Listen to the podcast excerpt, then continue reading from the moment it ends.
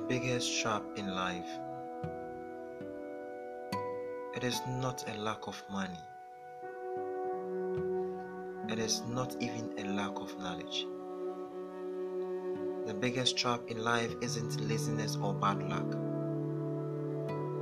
It is comfort. It's a comfort that breeds laziness. I know that is true in my life. I get comfortable at times. Yes, I do. I stop seeking knowledge. I get lazy and it affects my happiness and my wealth.